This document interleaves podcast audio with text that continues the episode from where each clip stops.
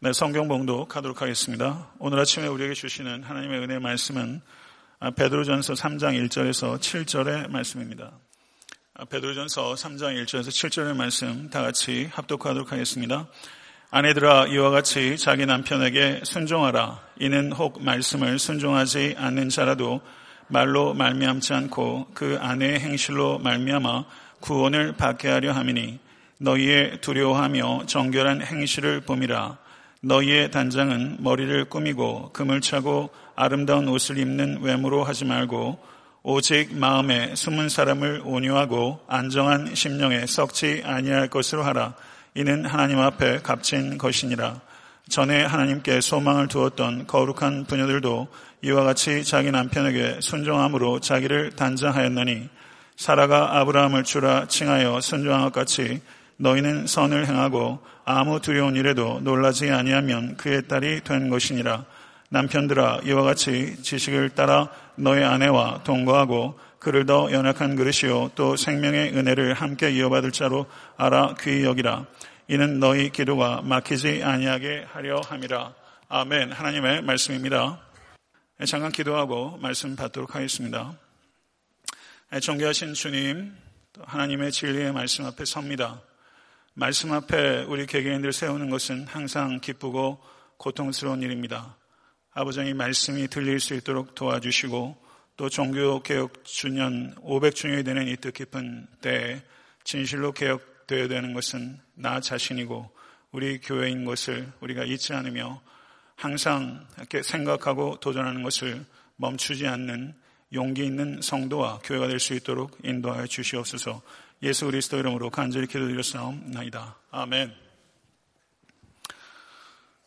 네, 종교개혁 주년 500주년이기 때문에 굉장히 뜻깊은 시간입니다. 그래서 제 개인적으로 뭔가 깃발을 높이 들고 교회론에 대해서 설교를 하는 것이 적절하지 않나 이런 생각을 했는데요. 그렇게 하지 않고 루틴으로 제가 두 번 주제 설교하고 그리고 네 번 강의 설교를 하기 때문에 다시 루틴으로 돌아가고 결국 교회와 성도의 진정한 내공은 어디에 있는가? 저는 일상성이 강화되는 것에 있다고 제 개인적으로 생각합니다. 그래서 목회자로서의 제 루틴을 잘 지키고 또 성도로서의 루틴을 잘 지킬 때 교회는 견고해지고 단순해지고 그리고 단단해질 거라고 생각됩니다. 모쪼록 저는 제 개인에게 생각하면서 제 자신을 개혁하고자 하는 그 의지와 노력을 멈출 때 저는 목사인 제 자신이 개혁 대상이 되는 것은 한순간이라고 생각합니다. 교회가 개혁돼야 합니다. 저는 그것은 반드시 목회자의 개혁과 교회를 같이 하는 생각하고 그리고 제 자신을 개혁하는 일이 저의 가장 중시하다는 일이라고 생각하고 앞으로 제가 목회하면서도 그 일에 집중하면서 나아가고자 합니다. 그래서 오늘 설교의 그 내용은 배우자로서의 그리스도인에 대한 그 설교의 내용입니다. 교회의 개혁은 반드시 가정이 개혁되는 것과 연관되는 것이고 가정이 먼저 변할 때 교회가 변하게 되는 것이고 또 가정에서 진정한 개혁의 시작은 바로 우리 각자로 생각되기 때문에 오늘 본 말씀은 분명히 개혁, 종교 개혁과 연관되는 말씀이 될 수 있을 것이다. 제 개인적으로 그렇게 확신을 했습니다. 오늘 말씀을 통해서 우리 각자의 마음에 뜨거움과 빛이 임할 수 있게 되기를 간절히 기대하면서 겸손하고 담대한 마음으로 하나님의 말씀 증거하도록 하겠습니다. 오늘 본 말씀은 어떻게 믿지 않는 배우자를 그리스도께 인도할 수 있는가에 대한 것입니다. 이 자리에 계신 권속들 가운데서도 믿지 않는 배우자를 위해서 오랜 기간 동안 기도하고 계신 분들이 계실 것입니다. 그렇다면 부부가 다 믿는 가정은 해당되지 않는 말씀인가? 그렇지 않습니다. 믿지 않는 사람을 그리스도께로 인도하는 일반적인 원리들이 가정에 적용될 때 어떠한가라는 것을 이야기하고 있기 때문에 이것은 전체적으로 아내에게 혹은 남편에게만 주는 말씀이 아니라 믿지 않는 사람들을 그리스도께로 인도하는 가장 섬세한 방법, 그것이 오늘 본문 가운데 있는 것이다. 이렇게 이해할 수 있을 것입니다. 성경 해석하는 데 있어서 가장 중요한 것은 텍스트를 해석하는 데 가장 중요한 것은 컨텍스트입니다. 그래서 오늘 본문에 대해서 말씀드리기 앞서서 오늘 본문의 이야기가 나타나기까지 본문의 문맥이 어떻게 이어져 왔는지를 잠시 흐름을 살펴보겠습니다. 2장 11절에서 12절은 적대적인 환경에서 그리스도인으로서 걷는 법에 대하여 일반적인 원리를 제시한 바가 있습니다. 아, 그 원리들은 영혼을 거스려 싸우는 육체의 정욕을 제어하라 라는 부정적 권면과 선한 행실을 통하여 믿지 않는 자들이 회심할 수 있도록 하여 하나님께 영광을 돌리라 라는 긍정적 권면으로 구성되어 있습니다. 이와 같은 부정적 권면과 긍정적 권면으로 이루어진 순례자로서 걷는 법을 적용한 첫 번째 신뢰가 베드로연서 2장 13절로 17절에 국가 안에서 시민으로서 그리스도인이 걷는 법에 대해서 사도 베드로는 이야기를 했고 2장 18절에서 25절에는 두 번째 적용으로서 일터에서 피고용인으로서 그리스도인이 걷는 법에 대해서 가르쳤습니다. 그리고 오늘 본 말씀은 바로 세 번째 적용으로서 가정에서 특별히 배우자가 믿지 않는 적대적 환경에서 그리스도인으로서 어떻게 걸어야 하는가에 대한 가르침이라고 할 수 있습니다. 사도 베드로는 이렇게 국가에서 일터로 그리고 가정으로 이야기를 하면서 환경이 적대적인 환경이 국가, 일터, 가정으로 점점 그 국면을 좁혀가면서 베드로는 논지를 정확하게 드러내고 있는 것입니다. 오늘 본 말씀 베드로전서 3장 1절에서 7절은 두 단락으로 구성되어 있습니다. 1절부터 6절까지는 아내에게 주는 중심적인 권면이라고 할 수 있다면 7절은 남편에게 주는 추가적인 권면이라고 할 수 있습니다. 그리고 아내에게 주는 권면은 세 부분으로 구성되는데 1절에서 2절은 아내의 순종에 대한 권면이라면 3절에서 4절은 아내의 단장에 대한 권면이고 5절부터 6절의 말씀은 아내의 순종과 단장의 성경의 모범적인 신뢰로서 구약의 경건한 여인들 특별히 사라의 신뢰를 들고 있습니다. 그리고 7절에서는 남편에게 주는 추가적 권면 그러나 간결하고 핵심적 권면이 주어지고 있는 것이다. 이렇게 이해하면 틀림없습니다.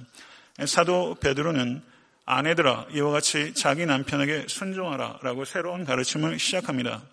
이 말씀을 이해하기 위해서 우리는 historical context, 역사적 문맥에 대해서 이해해야 될 필요가 있습니다. 베드로 전설을 수신했던 교회에는 대부분 그리스 로마 배경을 가지고 있는 사람들과 소수의 유대적 배경을 가지고 있는 사람 이렇게 구성되어 있습니다. 그러니까 대다수의 성도는 유대인이요, 아, 죄송합니다. 이방인이요, 소수의 성도가 또 유대인 그리스도인이라고 할 수 있는 것입니다. 아, 벤 위더링턴 3세라는 매우 영향력 있는 신약학자가 있는데 그 사람이 예수님의 사역에 있어서 여성의 위치라는 책을 썼습니다. 아, 거기에서 성경 시대 유대 여인과 그리스 로마 여인의 위치에 대해서 설명하고 있습니다. 유대 사회 내에서는 여성들이 남성에 비해서 거의 모든 방면에서 열등한 존재로 취급받았습니다. 여성들에게는 상속권이 없었고 관계를 설정할 수 있는 자유가 주어지지 않았으며 종교 교육을 받고자 해도 그것을 지속할 수 있는 권한이 주어지지 않았고 회당에서 참여권이 주어지지 않았으며 사회 활동의 자유가 주어지지 않았습니다. 매우 심각한 제약이 유대 여인들에게 있었던 것이죠. 그러나 반면에 그리스 로마 문화권에서는 유대 여인들보다는 훨씬 더 폭넓은 자유와 권한이 주어졌습니다. 그래서 그들은 루디아를 통해서 알 수 있는 것처럼 사적인 사업을 할 수도 있었고 공적인 직무를 수행할 수도 있었고 그리고 다양한 종교적 의식 속에서 매우 주도적인 역할을 하는 것이 허락되기도 했었고 그리고 그리스 로마 여인들에게는 투표권도 있었고 경우에 따라선 능력에 따라서 공직에 진출하는 일들도 불가능하지 않았습니다. 그럼에도 불구하고 유대 배경의 여인이나 그리스 로마 배경의 여인이나 할것 없이 가정에서 남편이 가지고 있는 권한은 절대적이었습니다. 이렇게 유대와 그리스 로마 배경 안에 있는 여성의 위치가 분명히 차이가 있었지만 그럼에도 불구하고 이 여인들에게 공통적인 것이 있는데 아내가 남편과 다른 종교를 갖는다는 것은 받아들여질 수 있는 일이 아니었습니다. 남편과 다른 종교를 갖고 있는 것은 매우 충격적인 일이었기 때문에 그 당시에 그리스 철학자이자 역사가였던 플루타르크는 그의 책 신부와 신랑에게 주는 충고에서 이렇게 기록하고 있습니다. 아내는 자신만의 친구를 두어서는 안 되며 남편의 친구를 자신의 친구로 삼아야 한다. 신들은 첫 번째이자 가장 중요한 친구다. 이런 이유로 아내는 남편이 숭배하는 신들만을 인정하는 것이 옳다. 이렇게 말했습니다. 아내는 남편이 인정하는 신들만을 인정하는 것이 옳다. 이렇게 이야기를 했습니다. 이 베드로전서가 쓰였던 시대는 남편과 다른 종교를 아내가 선택한다는 것 자체가 있을 수가 없는 일이고 만약에 그런 일이 일어나게 되면 그것은 남편에 대한 매우 심각한 불순종으로 받아들여지던 시대라는 것입니다. 충분히 이해가 되는 상황이죠. 사실 지금 이 자리에 계신 분들 가운데서도 남편이 다른 종교를 믿거나 혹은 무신론자시라면 아마 지금도 신앙생활하는 데 있어서 매우 어려움을 겪으실 수 있을 것이고 불과 몇십 년 전만 해도 한국에 얼마나 가정의 며느리가 제사할 일 많고 어려웠겠어요. 아내만 교회 다니면서 신앙생활 하는 것 자체가 그 가정에서는 참 용인하기 어렵고 그리고 남편 입장에서는 그것 자체가 남편에 대한 불순종으로 받아들일 수 있었죠. 그렇기 때문에 2000년 전에 그리스 로마 그리고 유대 배경의 여인들에게 있어서 남편과 다른 종교를 선택한다. 이거는 참 어려운 일이라는 것입니다. 그래서 베드로 전설을 수신하는 교회의 여성들의 남편들 가운데는 단순하게 당신은 그런 교회 가. 나는 나대로 신앙생활 할게. 이렇게 남편들이 하는 게 아니라 이 남편들이 수동적인 불신앙을 가지고 있었던 것이 아니라 기독교에 대해서 매우 적대적인 반감을 가지고 있었고 아내가 집에서 예수 그리스도의 십자가 부활에 대해서 이야기하는 것이 입도 뻥끗하지 못하는 분위기가 이 베드전서를 받고 있는 여성들의 집 가운데는 만연하였다. 이렇게 보는 것이 정확할 것입니다. 이와 같은 상황을 저희들이 역사적으로 구성하고 그리고 오늘 본문의 내용을 읽을 때 그 내용은 좀 다르게 들리는 것이죠. 아내들아 이와 같이 자기 남편에게 순종하라. 이는 혹 말씀을 순종하지 않는 자라도 말로 말미암지 않고 그 아내의 행실로 말미암아 구원을 받게 하려 함이니 너희의 두려워하며 정결한 행실을 봄이라. 이렇게 말하면서 아내에게 불신자 남편이라 할지라도 순종하라는 명령과 그리고 순종해야 되는 이유를 사도 베드로는 명확하게 밝히고 있는 것입니다. 믿지 않는 남편들은 아내의 말에 주의를 기울이지 않습니다. 그와 같은 상황 속에서 사도 베드로는 말로 말미암지 않고 아내의 말이 아니라 아내의 삶을 통해서 증거할 수 있고 그리고 그 증거가 여전히 강력한 무기라는 것을 사도 베드로는 선언하고 있는 것입니다. 믿는 아내들은 믿지 않는 남편들과 말의 논쟁을 통해서가 아니라 삶의 섬김을 통해서 남편을 주께로 인도할 수 있어야 한다고 사도 베드로는 말씀하고 있는 것입니다. 이러한 겉면은 믿는 아내가 믿지 않는 남편에게 혹은 믿는 성도가 믿지 않는 사람들에게 말을 통해서 복음을 증거하는 것이 필요하지 않다고 이야기하는 것이 아니라 때로는 말에 증거하는 것이 불가능한 상황도 있고 말의 증거가 종종 전혀 도움이 되지 않는 상황도 있다라는 것을 사도 베드로는 분명하게 이야기를 하고 있는 것입니다. 베드로전서 2장 12절을 보게 되면 행실을 선하게 가져 너희를 악행한다고 비방하는 자들로 하여금 너희 선한 일을 보고 오시는 날에 하나님께 영광을 돌리게 하려 함이라 라고 말씀하고 있습니다. 성도는 선한 행실로 그 믿음을 증명하는 사람입니다. 선한 행실이 믿지 않는 자들에게 회심케 하는 통로로서 힘을 가지고 있다고 사도 바울은 분명하게 말씀하고 있는 것입니다. 배우자가 불신자일 때 믿는 사람은 나의 삶이 복음에 대한 일종의 선포라는 의식을 가지고 살아야 한다는 뜻입니다. 성도 여러분, 여러분의 삶은 복음에 대한 일종의 선포라는 의식을 가지고 살아오고 계십니까? 모쪼록 그 의식 가지실 수 있게 되기를 간절히 축원합니다. 나의 삶은 복음에 대한 일종의 선포다. 성도 여러분, 제가 일전에도 말씀드렸지만 교회를 개척한 이래로 8년 동안 목회하면서 제가 설교한 그 횟수가 약 한 1800편 정도 될 거라고 생각합니다. 제가 한국 나이로 쉬운 하나니까 은퇴할 때까지 15년에서 20년 정도 특별히 건강상에 문제가 없다면 저는 목회하겠고요. 그러면 1800편의 3배 정도면 한 5000편 정도의 설교를 제가 아마도 하게 될 것입니다. 정말 어마어마하게 많은 설교를 하게 되는데요.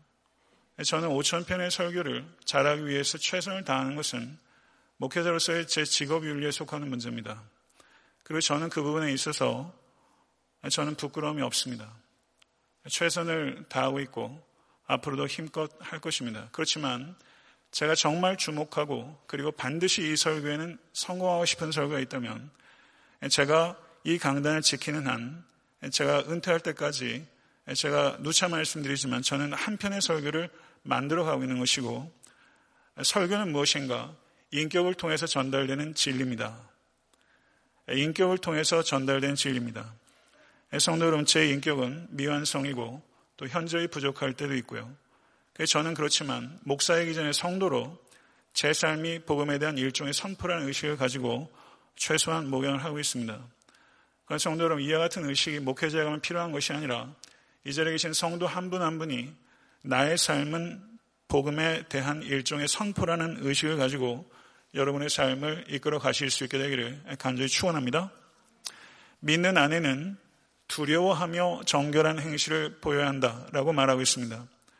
여기서 아내가 두려워하는 대상은 남편입니까? 하나님입니까? 하나님입니다. 정결한 행실을 가져야 되는 궁극적인 원인은 무엇입니까? 남편 때문입니까? 하나님 때문입니까? 하나님 때문입니다. 두려워하는 대상도 남편이 아니라 하나님이며 아내가 정결한 행실을 해야 되는 궁극적인 원인도 남편 때문이 아니라 하나님입니다. 이러한 행실을 믿지 않는 남편이 보게 되는 것이고 그리고 그 유익을 그 남편이 얻게 된다라고 말하고 있는 것입니다. 교회는 무엇입니까? 특별히 종교개혁 주년 500주년을 맞는 이 시점에 교회는 무엇인가? 교회는 보이지 않는 그리스도를 보이도록 하는 공동체입니다. 그리고 보이지 않는 그리스도를 보이게 하는 최선의 방법은 그리스도인의 섬김입니다. 성도 여러분, 보이지 않는 그리스도를 보이도록 하는 일에 여러분의 삶이 쓰임 받으실 수 있기를 간절히 축원합니다. 남편에게 순종하라라는 가르침에 대해서 현대 여성들은 매우 심각한 거부감을 가지고 있고 그리고 교회에 다니는 자매님들도 순종하라, 복종하라고 하는 말에 대해서 상당한 알러직한 반응을 가지고 있을 겁니다. 성경이 아내가 남편에게 순종하라는 이유는 남성이 여성보다 우월해서가 결코 아닙니다. 거기에는 두 가지 이유가 있습니다. 그것은 하나님께서 세우신 창조 질서이기 때문이고 두 번째는 남편에게 대한 순종이 주님께 대한 순종의 일부로 하나님께서 받아들이신다고 말씀하셨기 때문입니다. 남편에게 순종하기 위해서 주님께 불순종이 되지 않는다면 이 자리에 계신 모든 자매님들께서는 남편을 순종하실 수 있게 되기를 바라고 그렇게 하는 것이 남편을 순종함으로 세우는 것이 사실은 자기 자신을 세우는 것이고 또 남편을 세울 때 자녀를 세울 수 있다는 것을 기억하실 수 있게 되기를 간절히 바랍니다. 탈무드에 보면 시집가는 딸에게 현명한 어머니가 이런 충고를 합니다. 사랑하는 딸아, 너가 만일 너의 남편을 왕처럼 받든다면 너의 남편은 너를 여왕처럼 모실 것이다. 그러나 너가 남편을 종으로 대하면 남편은 너를 하녀처럼 다룰 것이다. 이것은 남편을 순종함으로 세우는 것이 곧 자기 자신을 세우는 것이라는 매우 현명한 조언이라고 할 수 있습니다. 성도 여러분, 가정교육은 무엇입니까? 자녀를 세우는 것입니다. 자녀를 어떻게 세우는 것입니까? 도대체 무엇이 자녀를 세우는 것입니까? 자녀를 세우는데 자녀에게 땅의 아버지를 통해서 하늘에 계신 아버지를 신뢰하고 사랑하는 법을 가르쳐야 합니다. 아버지에 대한 이 땅의 아버지에 대한 이미지를 결정하는 가장 중요한 역할을 하는 사람은 그 집의 어머니입니다. 어머니가 순종함으로 아버지를 세울 때 그것을 바라보는 자녀들은 땅의 아버지에 대한 이미지를 갖게 되는 것이고 그것이 고스란히 하늘에 계신 아버지에 대한 신뢰와 사랑으로 이어진다는 것을 기억하실 수 있게 되기를 간절히 축원합니다. 특별히 이 자리에 계신 자매님들 다시 한번 말씀드립니다. 남편을 순종함으로 세우십시오. 그렇게 되는 것이 단순하게 남편만 세우는 것이 아니라 곧 자기 자신을 세우는 것이고 또 자녀를 세우게 된다는 것을 기억하시고 모쪼록 더욱더 현숙한 아내가 되실 수 있는 모든 자매님들 되실 수 있게 되기를 간절히 바랍니다. 3절과 4절을 보게 되면 어, 아내의 순종에 대한 예로서 아내의 단장에 대해서 이야기를 하고 있습니다. 3절과 4절 이렇게 말합니다. 너의 단장은 머리를 꾸미고 금을 차고 아름다운 옷을 입는 외모로 하지 말고 오직 마음에 숨은 사람을 온유하고 안정한 심령에 썩지 아니할 것으로 하나 이는 하나님 앞에 값진 것이니라. 현대 여성들도 이 머리 스타일 되게 중요하잖아요. 머리만 어떻게 하냐에 따라 사람 보이는 게 완전히 달라집니다. 예, 그런 현대 여성들뿐만 아니라 고대 그 로마 시대에도 여성들이 세련되게 머리 치장하는 것 그리고 과시적으로 장식용 보석들을 하는 것은 그때나 지금이나 매일 반입니다. 예, 그래서 플루타크의 말을 다시 한번 인용하면 이런 말을 했습니다. 여자를 더 품위 있게 만들어 주는 것은 주는 것으로 여자는 장식해야 한다. 여자를 그렇게 품위 있게 만들어 주는 것은 금이나 보석이나 자주색 옷이 아니라 위엄과 선한 행실과 정조를 보여주는 것에 투자하는 것이다. 의미 있는 이야기입니다. 근데 또 다른 철학파는 이렇게 말했습니다. 여자를 진실로 아름답게 하는 것은 살이 분별로 생겨나는 아름다움이다. 이렇게 말을 했어요. 세속의 철학자의 이야기지만 여기는 분명히 뼈가 있고요. 그렇다면 세속의 철학자들도 외모를 과도하게 치장하는 것에 대해서 분명하게 경계를 했다면 그리스도인들이 특별히 자매님들이 외모를 치장하는 데 있어서 무절제해서는 결코 안 된다 하는 것을 우리는 깊이 생각해야 될 것입니다. 그런데 베드로전서의 이 말씀과 또 디모데전서에 나오는 여성들의 치장하는 것을 지나치게 곡해해서 여성들이 옷을 입는 것에 대해서 아름다움은 도외시해야 된다. 이렇게 주장했던 초기 교부들이 있었습니다. 이것은 지나친 비약입니다. 이 말씀은 옷차림의 아름다움을 금지하는 율법주의적으로 해석해서는 안 됩니다. 그리스도인들은 모두 유행에 둔감하고 촌스러워지라고 제가 말씀드린 게 결코 아닙니다. 우리가 누가복음 15장을 보게 되면 탕자가 되돌아오게 됩니다. 그때 아버지가 어떻게 합니까? 가장 좋은 옷을 입히고 그리고 반지를 손에 끼워주고 극진하게 환영했습니다. 그리스도인들은 사치해서는 안 되지만 때에 맞추어 좋은 옷을 입을 줄도 알아야 하고 좋은 음식 먹을 줄도 알아야 하고 좋은 문화생활 할 줄도 알아야 됩니다. 주의 깊게 자신을 가꿀 줄 알아야 하고 주의 깊게 즐길 줄 알아야 됩니다.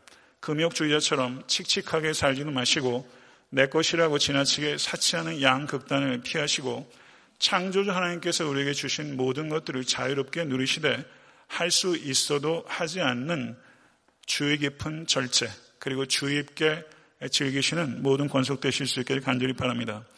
여기에서 여성의 옷차림에 관해서 사도 베드로의 초점은 외모에 대해서 지나치게 집착하고 외모에 대해서 물질적으로 지나치게 낭비하는 것에 대한 경고이고 검소하고 단아하고 정숙한 옷차림을 권면하고 있는 것입니다. 그리고 더 나아가 외적 아름다움과 비교할 수 없이 더 중요한 것은 내적 아름다움이라는 것을 강조하고 있는 것입니다. 미스코리아 컨테스트 하면 꼭 내적 아름다움 얘기하는 그런 미스코리아도 있어요. 그런 얘기하는 게 아니라 여기서 말하는 그 내적 아름다움은 무엇인가? 인격적 아름다움입니다. 사절을 다시 한번 보게 되면요. 저를 한번 따라해 보시죠. 사절 같이 한번 다시 한번 읽어보면 좋을 것 같습니다. 오직 마음에 숨은 사람을 온유하고 안정한 심령에 썩지 아니할 것으로 하라. 이는 하나님 앞에 값진 것이니라. 아멘. 마음에 숨은 사람. 영어 번역을 보니까 hidden person of the heart 이렇게 번역했어요. 외모의 단장보다 중요한 것은 마음의 단장인 것을 진실로 받아들이시겠습니까? 그 사람의 진정한 아름다움은 어디에 있는가? 숨은 인격에서 나오는 것입니다. 진정한 아름다움은 숨은 인격에서 발언하는 것입니다. 그것이 아름다움의 원천입니다. 그러나 성도 여러분, 솔직히 말하면 우리들은 숨은 사람에 관심을 갖지 않습니다. 다른 사람을 볼 때도 그 사람의 숨은 인격, 숨은 마음에 대해서 관심을 갖지 않고 자기 자신에 대해서도 그러합니다. 진실로 숨은 사람, 숨은 인격을 가꾸고 그것을 존귀하게 여기신 여러분과 제가 될 수 있게 간절히 바랍니다. 이것이 하나님의 뜻입니다. 저를 한번 따라해 보십시오. 온유하고 안정된 심령. 외우세요. 온유하고 안정된 심령. 영어 번역을 보니까 gentle and quiet spirit 이렇게 번역했어요. 안정된이라 번역했는데 성경 원어상으로는 quiet이 좀 가깝습니다. gentle and quiet spirit. 이렇게 기도하시면 좋잖아요. 특별히 이 자리에 계신 참여님들이요. 부드럽고 조용한 영혼을 갖게 하여 주시옵소서. 부드럽고 조용한 마치 잔잔한 호소같이 gentle and quiet spirit을 갖는 것. 그것을 사도 베드로는 뭐라고 말하냐면 썩지 아니하는 아름다움이라고 표현했어요. 고린도서 4장 18절에 우리가 주목하는 것은 보이는 것이 아니요 보이지 않는 것이니 보이는 것은 잠깐이요 보이지 않는 것은 영원함이니라. 하나님의 말씀입니다. 성도 여러분, 눈에 보이는 것들 가운데 일시적인 것들입니다. 그러니까 눈에 보이지 않, 않지만 영원한 것들이 있습니다. 저는 특별히 이 말씀 앞에서 하나님 앞에서라는 이 표현이 저한테 너무나 좋습니다. 하나님 앞에서.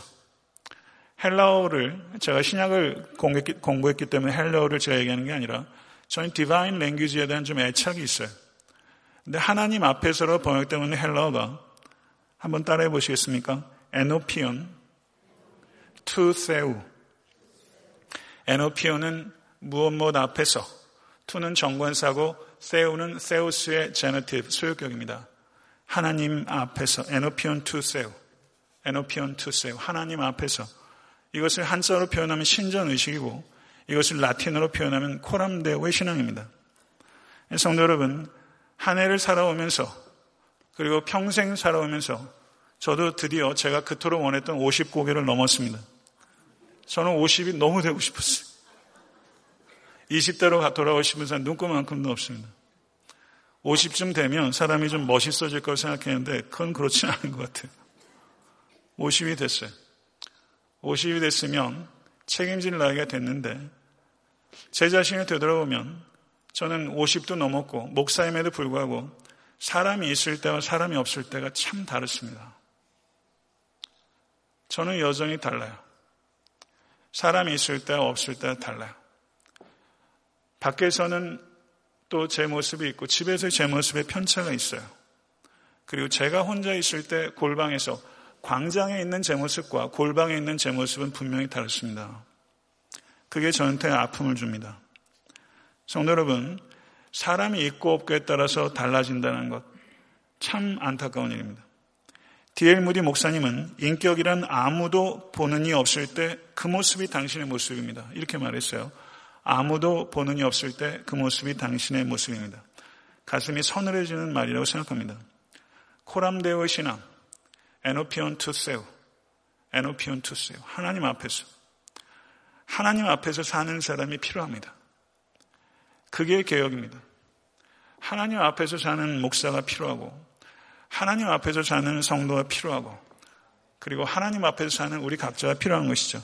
어디에 있든 누구와 있든 언제든지 무엇을 하든지 나는 하나님 앞에 있습니다. 나는 하나님의 시선 앞에 있습니다. 이 의식을 진실로 갖고 있는 사람. 나는 하나님의 시선 앞에 있습니다. 이 의식을 가지고 사는 사람. 그 사람이 그리운 시대입니다. 5절에서 6절을 보면 순종으로 단장한 선녀로서 구약의 여인들을 예를 들고 있습니다. 전에 하나님께 소망을 두었던 거룩한 부녀들도 이와 같이 자기 남편에게 순종함으로 자기를 단장하였느니 사라가 아브라함을 주라 칭하여 순종한 것 같이 너희는 선을 행하고 아무 두려운 일에도 놀라지 아니하면 그의 딸이 된 것이라. 하나님께 소망을 두었던 거룩한 부녀들이 있습니다. 사도 베드로가 염두에 두었던 사람은 아마 족장의 부인들이었을 거예요. 사라와 리브가 레아와 라헬 등입니다. 그리고 그 중에서 특별히 사라에 대해서 얘기를 하고 있습니다. 저는 이 자리에 계신 자매님들께서 경건한 거룩한 부녀가 될 수 있게 되길 주님의 이름으로 축원합니다. 믿음의 설례로 이야기가 될 수 있는 사람. 여러분들이 정말 성공한 인생은 여러분들이 어디로 가느냐가 아니에요. 여러분들이 무엇을 남기느냐입니다. 목회자의 성공은 목회자가 큰 교회로 가는 게 성공이 아니라 목회자의 떠난 자리에 무엇이 남느냐. 그게 목회자의 성공에 가늠할 수 있는 표준입니다.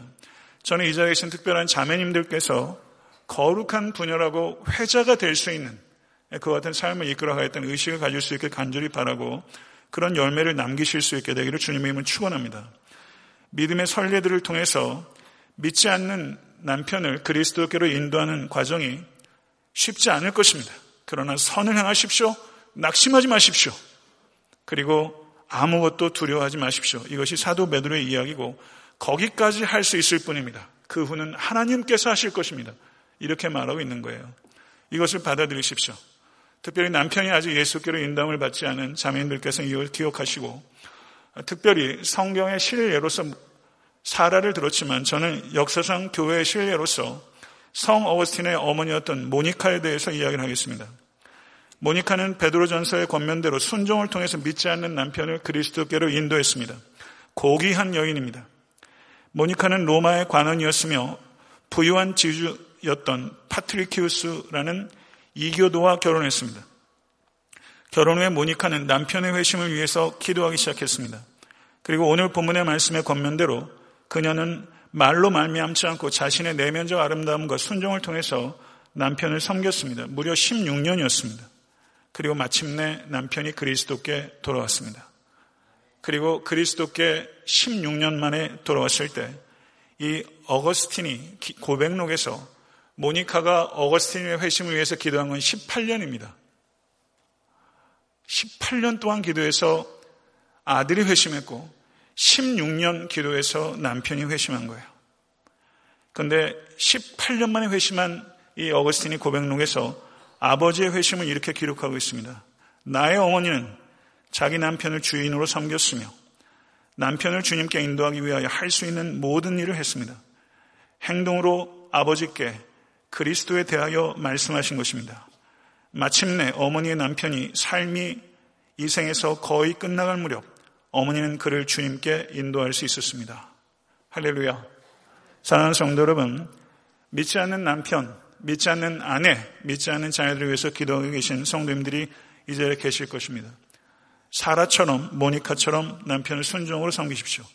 그리고 생명의 구원의 역사를 경험하실 수 있게 되기를 우리 주 예수 그리스도는 간절히 축원합니다.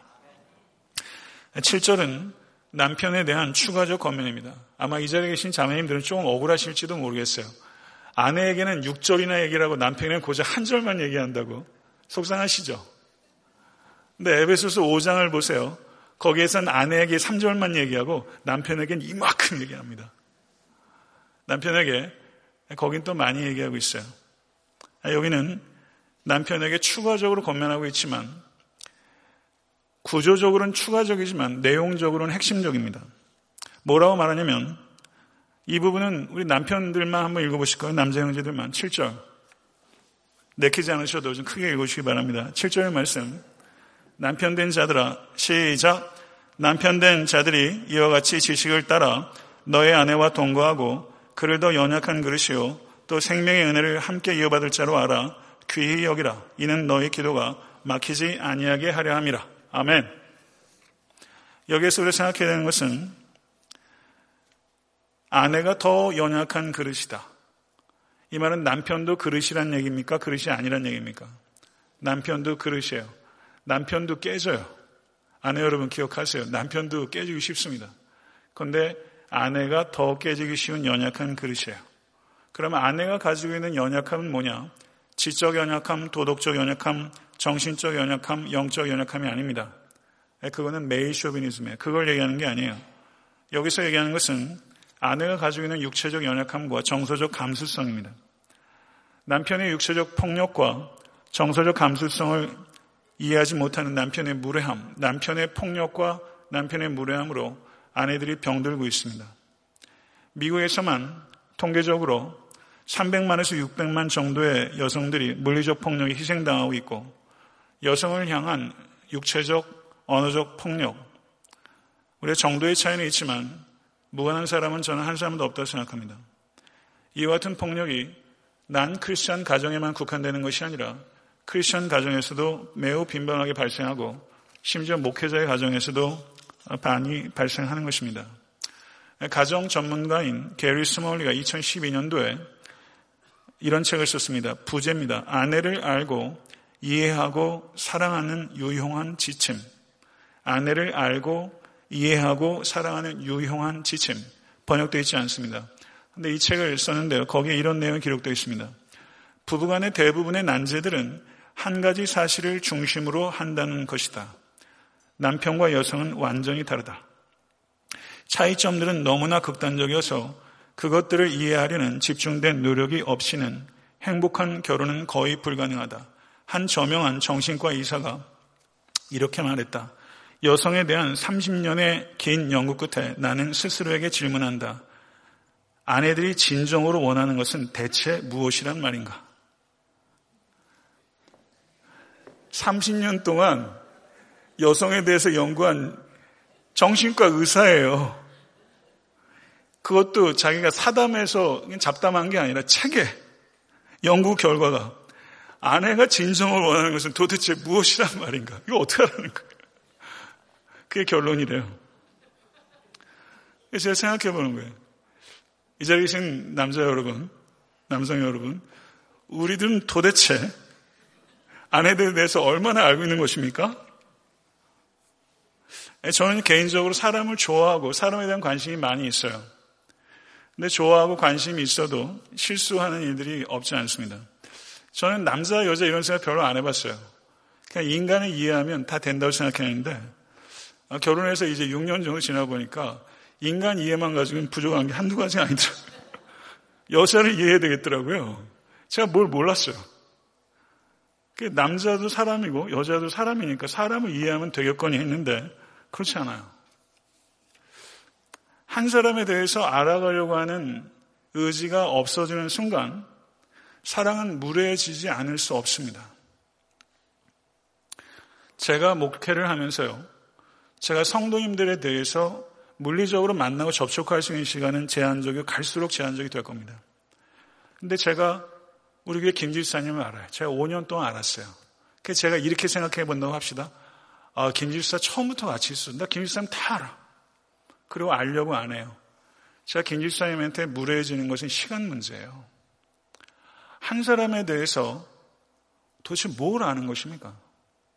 제가 제 자신에 대해서도 마치 광산에서 탄을 캐는 것 같아요. 처음에는 석탄 나오다 안에는 다이아몬드가 나오고 니켈, 굴이 막 나오는 거예요. 한 사람에도 많은 것들이 있어요. 한 사람의 얼굴은 광산 같아요. 나 자신에 대해서도 제가 깜짝깜짝 놀라는데 제가 교회 성도들 대하면서 제가 다 안다. 이렇게 생각하는 건 목회자로서 함량 부족이라고 생각합니다. 제가 그 지난 주 중에 아이들 때문에 옥신각신한 일들이 생기더라고요. 저희 큰애가 얘가 설교를 알아듣기 시작하면 설교의 예로 우리 아이들을 사용할 수 없기 때문에 사용할 수 있을 때 충분히 얘기해요. 우리 큰애가 제주도 많은데 되게 섬세해요. 그래서 이, 그 이불 위에 이불을 덮고 자는 건데 얘는 위에서 자겠다는 거예요. 그래 그거 가지고 옥신각신 하다가 울어요. 그러니까 제가 애들한테도 화가 나더라고요. 그래서 빽 소리 졌죠. 그러니까 집사람은 그러지 말라고. 애가 내면 세계가 혼돈이 온다고. 정서적으로. 어, 헷갈리는 거예요. 네, 그런저런 얘기를 하다가 집사람하고 얘기를 하는데 요즘은 집사람하고 이런저런 얘기를 해요. 예전엔 제가 알게 모르게 가르치려고 해서 제가 집에서 아내한테 목사는 아닌데 그렇게 하려고 하는데 나이 차이도 있고 제가 목사고 하나 보니까 굉장히 담원의일이 하는 거예요. 그래서 집사람한테 제가 살며시 손을 잡고 여보 나는 당신을 참되게 사랑하길 원해. 이게 안 되면 내 인생은 의미가 없어. 제가 그랬다니까요. 정말로. 제가 제 아내를 사랑하는 게 제 목표보다 중요합니다. 그게 성도님들께 제가 제 가정생활을 성도님들 보라고 하는 건 아니지만 성도님들이 있는 가정생활을 제가 이끌어야 한다는 건 분명해요. 목회를 하다 보니까 목회가 생각했던 것보다 훨씬 어려운 거 있죠. 한번 해보세요. 지금 제가 아주 고소할 것 같아요. 이 한번 당해보셔야 알아요. 목회가 생각보다 훨씬 어려워요. 제가 이번에 실수장 가서 목사님한테 계신데 성경 공부하면서 그랬어요. 제가 좀 그냥 편하게 얘기하겠습니다. 강의를 하면서 여러분 목회자는 외로워야 합니다. 그러나 너무 외롭게 하지 마세요. 제가 이렇게 얘기했어요. 목회자는 스스로 외로운 길을 걸어가는데 너무 외롭게 해서는 안 됩니다. 목회가 생각보다 훨씬 어려워요. 아내를 보석처럼 귀히 여기고 아내를 부단히 알아가고 무례하지 않고 그러면서 바르고 뜨겁게 사랑하는 것 그게 어떻게 쉽겠습니까? 어렵습니다. 그러나 목회도 어렵고 아내를 바르고 뜨겁게 사랑하는 것도 어렵지만 제게 목회도 너무 소중하고 제 아내를 사랑하는 것도 참 소중한 일입니다. 제가 가장 무례하고 가장 부끄러워질 땐 제 아내 앞에서입니다. 하나님 앞에서 그래야 됩니다. 아내를 대하면서 너무 제가 무례할 때가 있고 너무 부끄러울 때가 있는 거예요. 밖에서는 제가 잘 실수 안 합니다. 아직까지는요. 근데 집사람 앞에서는 제가 무례하고 부끄러울 때가 있어요. 아내를 사랑하는 일에도 성도를 사랑하는 일에도 좀 부끄럽지 않은 열매를 맺기 위해서 최선을 다할 것입니다. 마태복음 5장 23절 24절에 예물을 재단에 드리려다가 거기서 내 형제에게 원망 들을 만한 일이 있는 것이 생각나거든 재물을 재단 앞에 두고 먼저 가서 형제와 화목하고 그에 와서 예물을 드리라. 일반적인 관계에 있어서도 하나님께 예배를 드리기 위해서는 형제와 화목하고 예배를 드리라. 그렇다면 부부 관계에서는 얼마나 더 그러하겠습니까? 남편이 아내와의 관계에 있어서 상처를 내면 기도가 막힌다. 이것은 아내와의 관계에 상처를 내면 하나님과의 관계에 상처가 난다는 뜻입니다. 이 두 가지는 반드시 연결됩니다. 성도 여러분, 말씀을 맺겠습니다. 우리는 그리스도인입니다. 저는 목사이기 전에 그리스도인입니다. 저는 제가 목회를 마치게 되면 전의 정체성은 항상 그리스도인이에요. 그리스도인은 자신의 삶을 복음에 대한 일종의 선포라는 의식을 가지고 살아야 됩니다. 시민으로서, 피고용인으로서, 가정의 배우자로서 good conduct, 선한 행실을 통해서 good news를 보이도록 하는 사람, 그게 그리스도인입니다. 특별히 믿지 않는 사람, 특별히 믿지 않는 남편과 아내를 향해서 나의 섬김을 통해서 그리스도를 보이도록 하는 것, 그 삶으로 우리가 부름받았다는 것을 믿으십시오. 믿지 않는 남편이 있는 아내의 경우는 순종을 통해서 그리스도를 보여야 합니다. 아내가 순종하는 것은 시대착오적인 망상이 아니라 시대를 초월하는 진리입니다. 남편을 순종으로 세울 때 아내 자신이 세워지고 자녀가 세워지고 가정이 세워지고 가정이 세워질 때 교회는 세워집니다. 남편에 대한 순종의 일환으로 외모를 단정하게 가꾸시고 지나치게 집착하고 지나치게 소비하지 마십시오. 소박하고 단아하고 정숙한 아름다움을 추구하시는 자매님 되실 수 있기를 바라고 무엇보다 공이 외적 아름다움보다 내면적 아름다움, 성경에 표현되는 hidden, hidden person of the heart, 심령의 숨은 사람의 관심을 갖는 모든 지체가 되실 수 있게 간절히 바랍니다.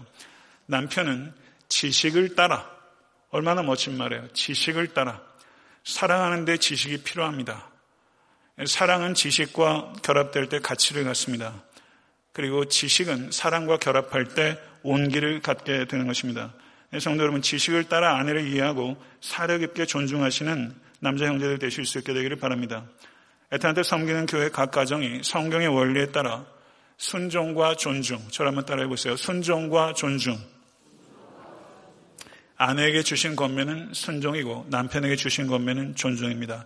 순종과 존중으로 여러분의 가정이 더욱더 아름답고 거룩하고 풍성해지실 수 있게 되기를 간절히 축원합니다. 네, 주신 말씀 생각하면서 기도하겠습니다. 네, 존귀하신 주님, 하나님의 진리의 말씀은 너무나 크고 너무나 순결합니다. 그러나 이 종은 너무나 아버지 옹졸하고 그리고 아버지 하나님 허물 많은 종입니다. 아버지 그렇지만 성령으로 의지해서 말씀을 증거할 싸우니 이 말씀이 우리 사랑하는 권속들의 신비에 새겨질 수 있도록 도와주시고 아내의 순종과 남편의 존중으로 가정이 세워지며 가정의 치유와 회복이 있을 수 있도록 도와주시고 특별히 적대적인 환경 속에서 낭망치 아니하고 우리가 성령을 의지해서 우리가 할 바를 다하며 안정되고 온유한 심령을 가꾸며 숨겨진 사람에 집중하며 외모에 지나치게 집착하고 치중하지 아니하고 하나님 앞에서 에노피온 투세우 하나님 앞에서 정말 가치 있는 것이 무엇인지 신중하게 생각하고 결단하실 수 있는 모든 권속이 될 수 있도록 인도하여 주시옵소서. 가정이 변하고 교회가 변할 때 종교개혁의 이상은 실현될 줄로 믿습니다. 모든 개혁은 나부터 시작되는 것을 믿고 우리 모두가 결단할 수 있는 이 종교개혁 500주년 기념 예배가 될 수 있도록 인도해 주시옵소서. 우리 주 예수 그리스도 이름으로 간절히 기도드릴 싸움나이다. 아멘.